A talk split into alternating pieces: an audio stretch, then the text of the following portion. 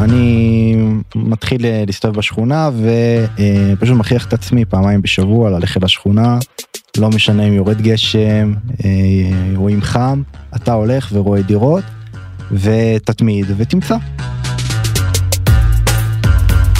אריאל בבצ'יק הוא סטודנט בן 24 ויזם בתחום השיווק הדיגיטלי שבשנים האחרונות גם מחפש להשקיע בנדל"ן. במשך תקופה ארוכה הוא היה ממוקד באזור ספציפי מאוד, שכונת הדר בחיפה. כשכבר מצא דירה הוא גילה שהיא שייכת ללא פחות מ-11 יורשים. אחרי שהצליח לשכנע אותם למכור לו את הדירה במחיר שהתאים לו, הגיע טוויסט בעלילה. רגע לפני החתימה, אריאל ביטל את הכל וחתך למיקום אחר לגמרי, שכונת התקווה בתל אביב.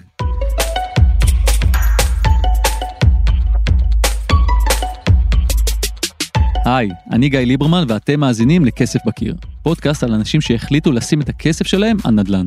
היום נספר לכם את הסיפור של אריאל בבצ'יק, רק בן 24 וכבר בעלים של דירה להשקעה.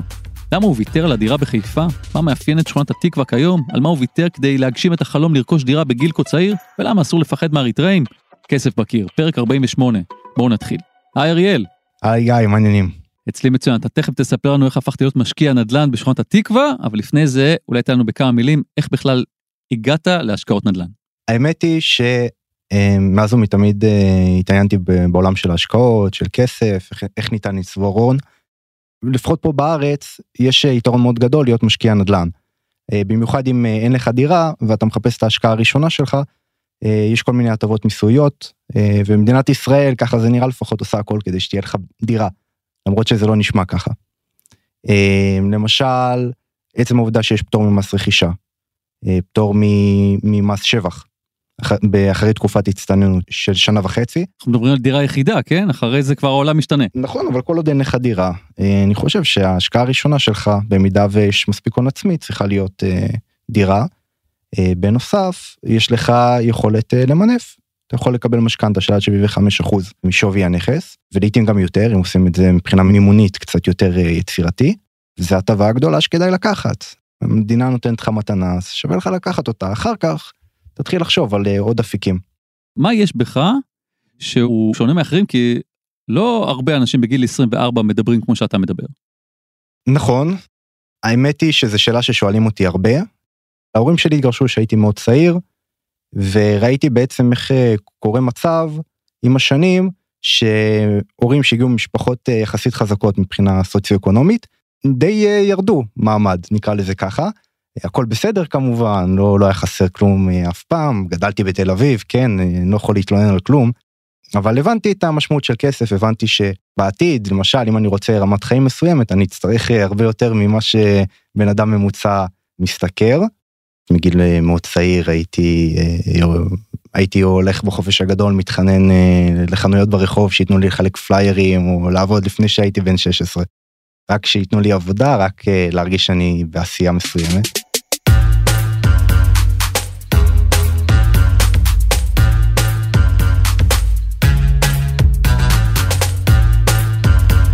כמו שאתם מתחילים להבין, אריאל הוא מסוג האנשים שמסמנים מטרה וחותרים אליה בכל הכוח, גם אם זה אומר לעשות לא מעט ויתורים לאורך הדרך.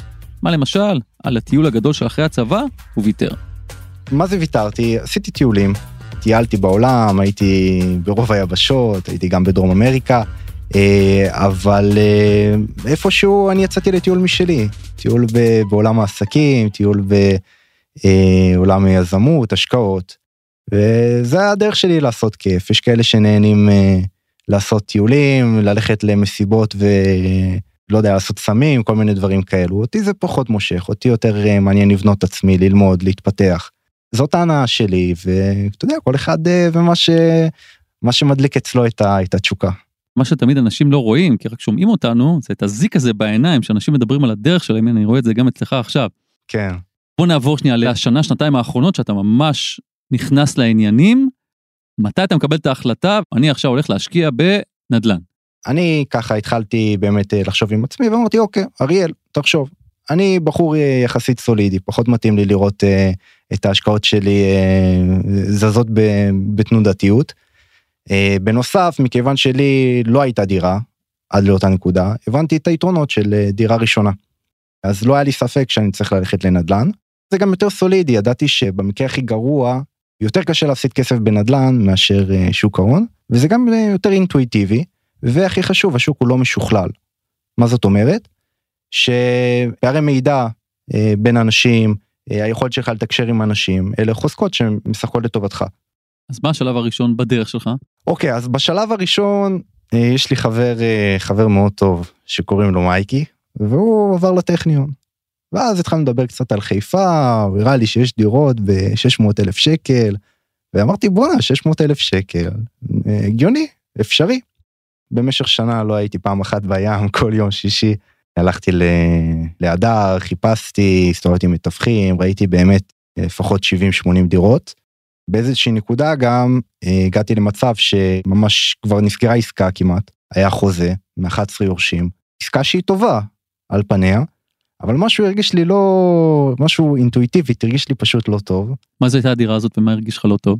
הייתה דירה שהייתה בהדר, במרכז הדר, היא הייתה סך הכל בסדר, היה שם כבר אה, דיירים, והיה נראה לי לא הגיוני שכולם מדברים על הדר.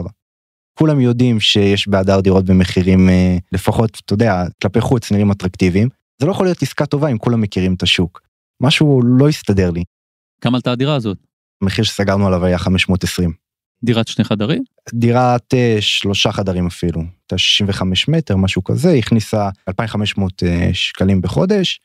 סך הכל מבחינת תשואה כמעט 6 אחוז, היה נשמע וואו, נשמע עסקה מצוינת. אגב, יכול להיות שזה גם עסקה טובה להרבה אנשים. אבל הבנתי שמשהו פשוט הרגיש לי לא טוב.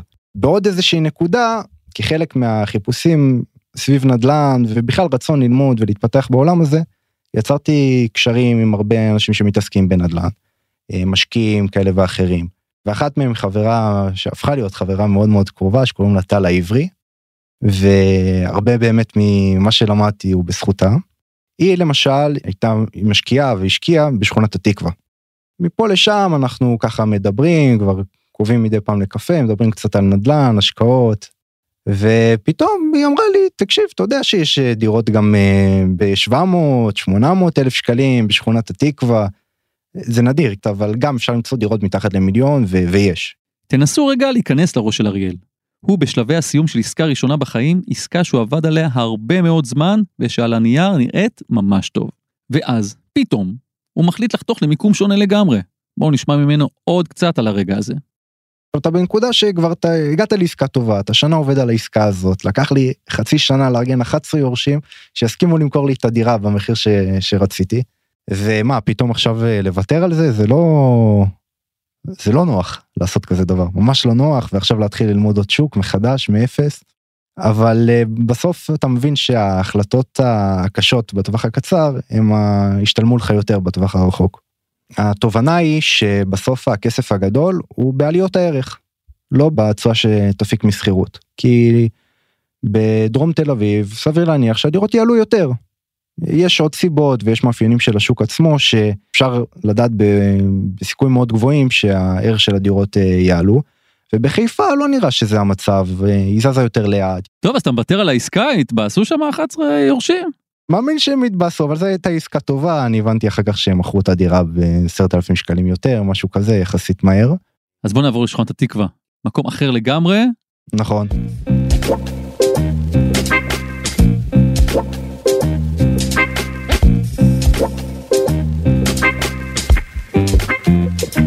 תן לנו איזה בריף ככה על השכונה, למה היא מעניינת בכלל? טוב, קודם כל בני יהודה, סתם. אם אנחנו שנייה מסתכלים על מפת הנדל"ן, ואנחנו מסתכלים על המחירים בתל אביב, בואו לא נדבר על uh, מרכז תל אביב, נדבר על שכונות כמו יד אליהו, uh, שפירא, לוינסקי. אתה רואה את הפער במחירים, יש פער של איזה 25 אחוז, 30 אחוז, בין השכונות, ה... נגיד לוינסקי למשל, תחנה מרכזית, לבין שכונת התקווה. תסתובב בשכונת התקווה, תסתובב בלווינסקי. נכון, לווינסקי יותר קרובה ל... לרוטשילד למשל, אבל אה, לא נעים שם, לא, לא מרגישים שם אה, יותר מדי בטוחים. דווקא בשכונת התקווה היא שכונה שמשום מה היא לא מעלה לאנשים אה, אסוציאציות חיוביות, אבל אם מסתובבים שם ובוחנים את השטח, סך הכל שכונה שהיא בסדר. יש שכונות כמו שכונת התקווה שלא קל לאנשים לעשות עכשיו את הסוויץ' ולהגיד שהמחירים עוד יעלו, ו- או להביא לשם אוכלוסיות חזקות, אבל עוד פעם, מהעיניים של משקיע, השאלה אם זה יקרה בטווח הזמן הקרוב או בטווח הזמן שמתאים לתוכנית העסקית שלך, או שזה יקרה עוד הרבה שנים, ואז אה, אולי אה, היורשים שלך ייהנו מה, מהסיפור הזה. חלק מהסגולות של משקיע זה שהוא באמת אה, יכול לראות את הדברים קצת לפני שכולם רואים את זה. שכונת התקווה עוברת תהליך, אתה רואה יותר ויותר צעירים, חבר'ה שבאים אה, לתל אביב ותל אביב פשוט יקרה להם, והם עדיין רוצים לגור במרכז, רוצים להיות קרובים להכל. מתחילים לעבור לשכונת התקווה, יש אה, קהילה מאוד גדולה של צעירים שחיים בשכונת התקווה, אה, העירייה משקיעה שם המון כספים. אה, וזה נכון זה לוקח זמן זה לא קורה ביום זה לא לוקח בשנה. אני חייב לאתגר אותך כי דיברו על זה כבר לפני 10 ב-15 שנה גם שכונת שפירא דיברו עליה הרבה מאוד שנים. אבל הנה אתה, אתה רואה זה קורה אתה רואה בשפירא יש שם כל מיני מיזמים חברתיים ואין מה לעשות תל אביב בסוף היא, היא הלב של ישראל כאילו בלי להעליב את חיפה אבל זה לא חיפה.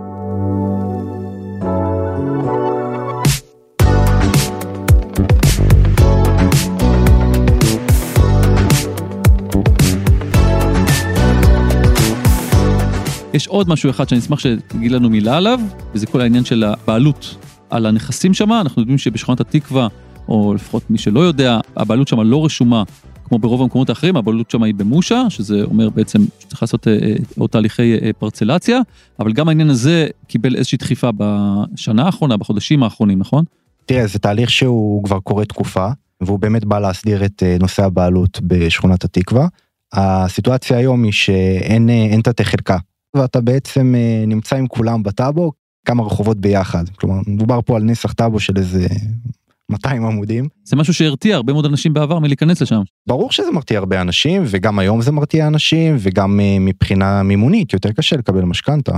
שהמחירים אה, תקועים פחות קבלנים רוצים להגיע פחות אנשים רוצים לבנות אבל באמת העירייה באה לשים לזה סוף כי זה באמת תוקע את השכונה עכשיו בואו נצא רגע מעניין החסמים הבירוקרטיים שעומדים מול משקיעי נדל"ן בשכונה, ונעבור לתוכנית הפעולה של אריאל. קודם כל הבנתי פחות או יותר מה התקציב שלי, מה אני יכול מבחינה מימונית ומה הלימט שלי. שמה הוא היה? הוא היה דינמי כי זה מאוד תלוי במשכנתה לא ידעתי בדיוק כמה משכנתה יאשרו לי אבל uh, לקחתי טווח של בין uh, בוא נגיד של עד עד מיליון שלוש מאות עד מיליון ארבע מאות משהו כזה.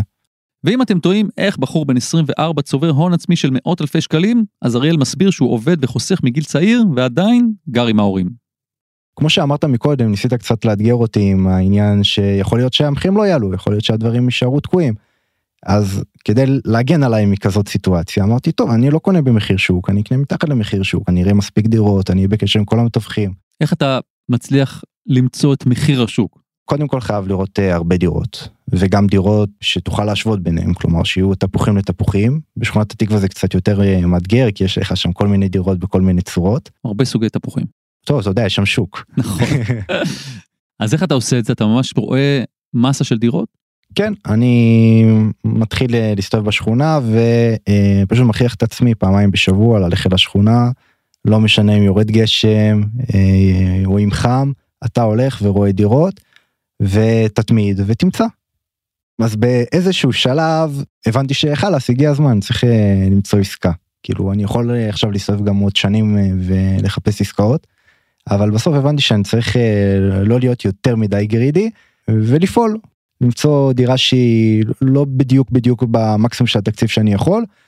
והבנתי שאני צריך להתחיל להסתכל גם קצת על יותר דירות קטנות כי זה משהו שיש טיפה יותר בשוק יש פשוט יותר היצע והתחלתי פשוט להסתכל על כל מה שאפשר. היה לי מאוד קשה למצוא, באמת שהיה לי מאוד קשה למצוא דירות. למה?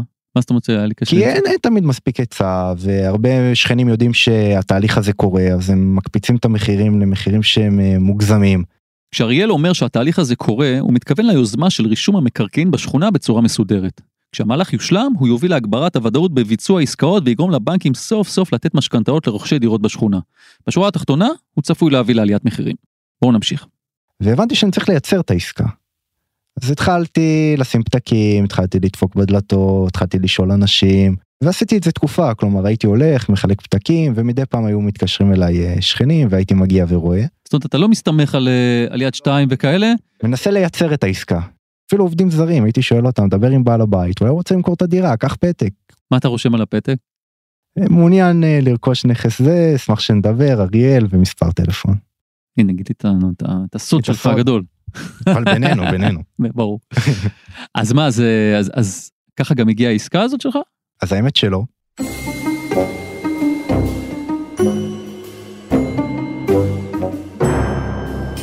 יום לפני עסקה, בדיוק אה, סיימתי באיזה עשר בלילה בשכונת התקווה, ואחרי שחילקתי פתקים יום שלם, ואני מסתכל לשמיים ואומר, אלוהים, אלוהים, תן לי, תן לי כבר עסקה, ראיתי שם איזושהי דירה עם מתווך, ובאמת הייתי עייף, אמרתי, טוב, אני כבר רוצה, אני אלך הביתה, אני לא אחלק היום פתקים.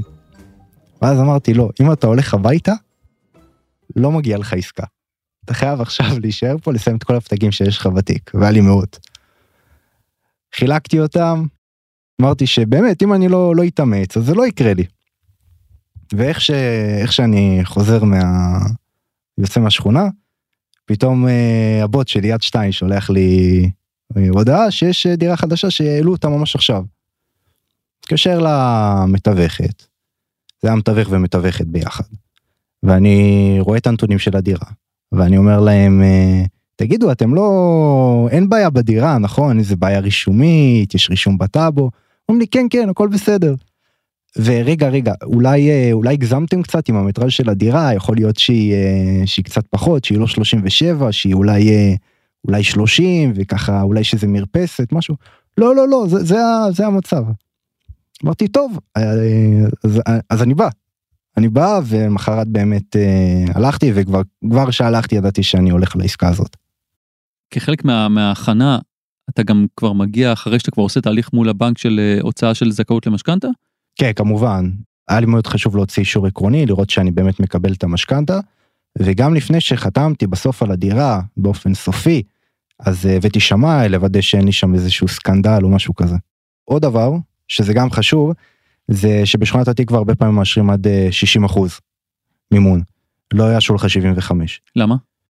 כי זה מושה, והבנק רוצה סיכון שהוא יותר נמוך. אז עם התלהבות שכזו מהדירה, אתם בטח רוצים לשמוע קצת פרטים, כולל מחירים. הדירה היא 37 מטר, קומה ראשונה. בניין מאיזה שנה? אני אפילו לא יודע, צריך להסתכל בדוח שמאות, אבל הוא בסדר, הוא שמור, הדירה עצמה היא גם אה, שמורה, משופצת אפילו. הכנסתי דיירים לשם אה, תוך יומיים. כמה חדרים זה? זה שני חדרים, ו... והיא אחלה, יש מקלחת, יש שירותים, יש חדר. תגיד, בכמה זה, בוא, לא אמרת, בכמה קנית את הדירה בסוף? את הדירה אה, רכשתי ב-880, ביום שקניתי אותה עשיתי את רוב הרווח. אם השוק יעלה עוד שנה וחצי, שנתיים, אז, אה, אז הרווחתי עוד יותר, אבל אה, גם אם לא, אני, אני מאוד עשיתי את שלי, נקרא לזה ככה. בכמה היא מושכרת? היא מושכרת ב-3200. שזה המחיר שחשבת עליו מלכתחילה או שזה... האמת שחשבתי על 3000 ואז פתאום ראיתי שיש מצוקה של דירות. הדיירים שלי הם, אה, הם אריתראים, ומי שמסתובב בשכונה יכול לשים לב ש... שזאת האוכלוסייה ששולטת בשכונה.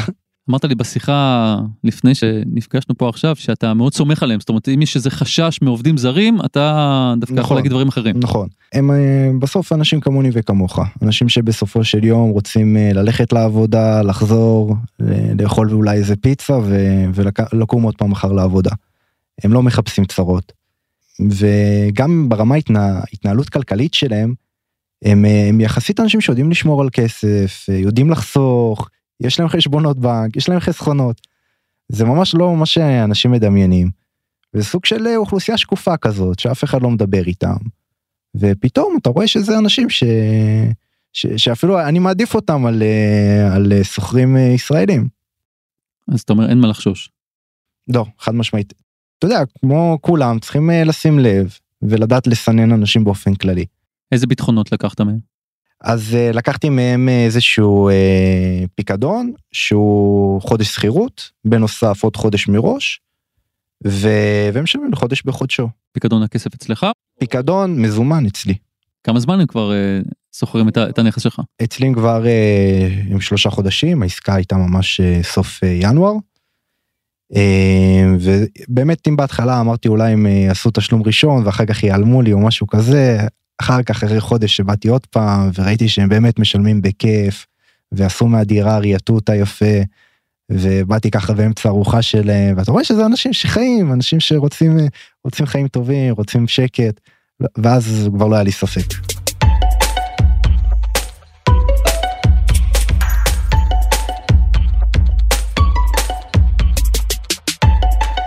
אריאל אכל חצץ בחיפושי הדירות, אבל בסוף הוא מצא את מבוקשו, ואפילו כבר רואה את הכסף נכנס בכל חודש.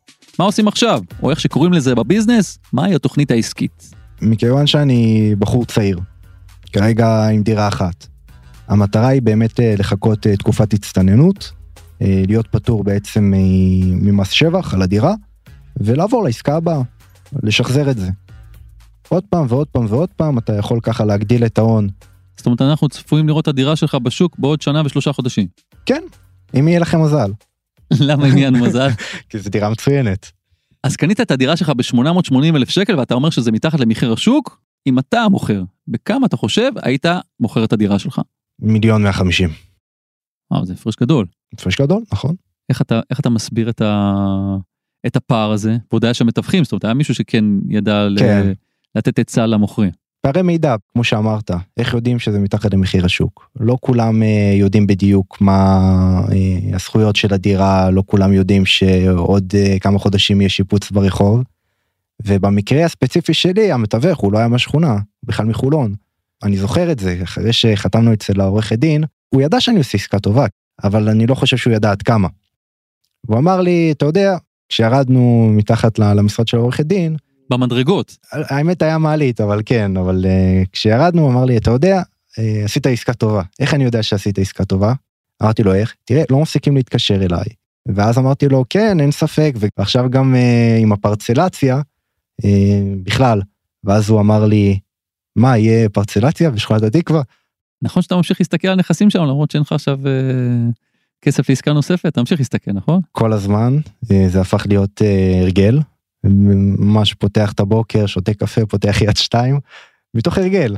אה, כל הזמן יש הזדמנויות ופתאום אתה מבין גם שהכסף נמצא בכל מקום וגם אם לא אתה תעשה את העסקה אתה בעצמך אתה יכול אה, אולי אה, להפנות למישהו אולי לתת לאח או עם אחד ההורים או כל מיני דברים כאלו פשוט כיף.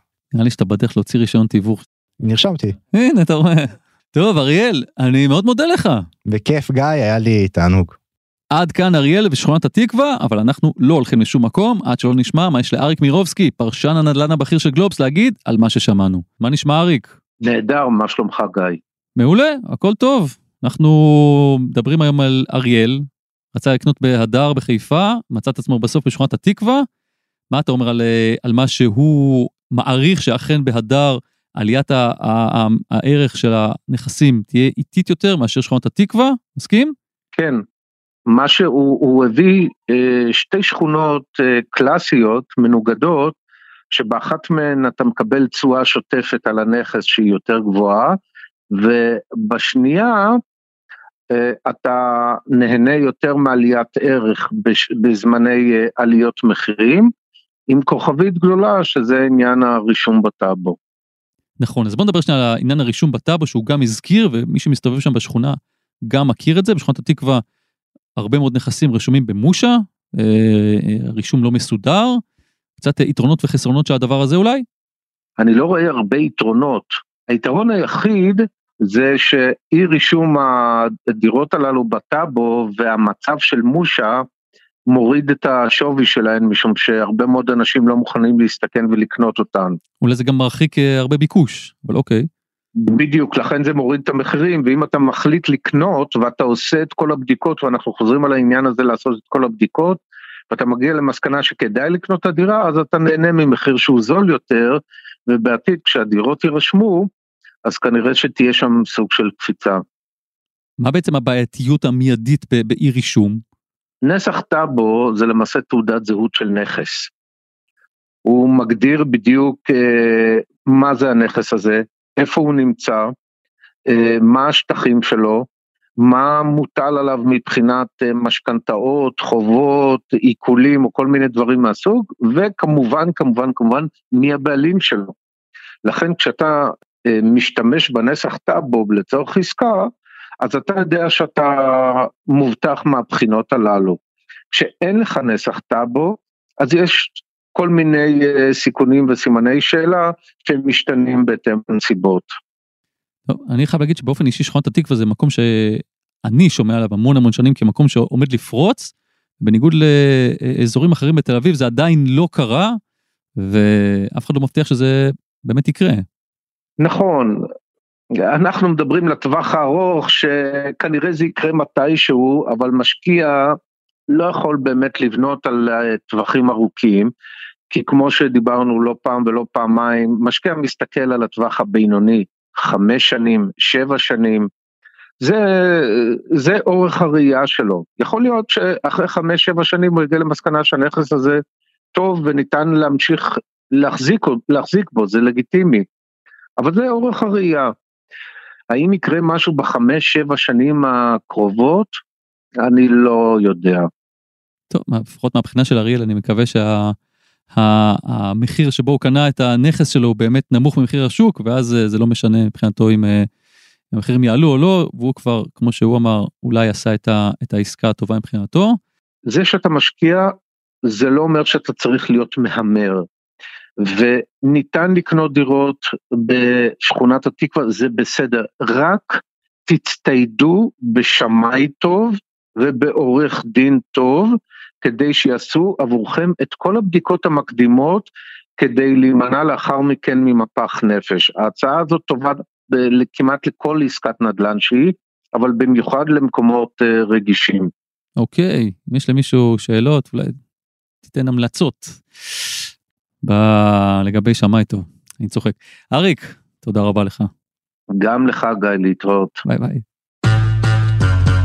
עד כאן עוד פרק של כסף בקיר. אם אהבתם את מה ששמעתם, אתם מוזמנים ואתן מוזמנות לעקוב אחרינו באתר גלובס, בספוטיפיי או איפה שאתם מאזינים לפודקאסטים. ונשמח שתדרגו אותנו גבוה באפל פודקאסט ותשלחו את הפרק לחבר או חברה שמתעניינים בהשקעות נדל"ן ועדיין לא שמעו על כסף בקיר. אם אתם בעצמכם משקיעים בנדל"ן ורוצים לספר לנו על ההשקעה שלכם, שילחו מייל לכתובת כסף.בקיר את globes.co.il, אותיות באנגלית כמובן.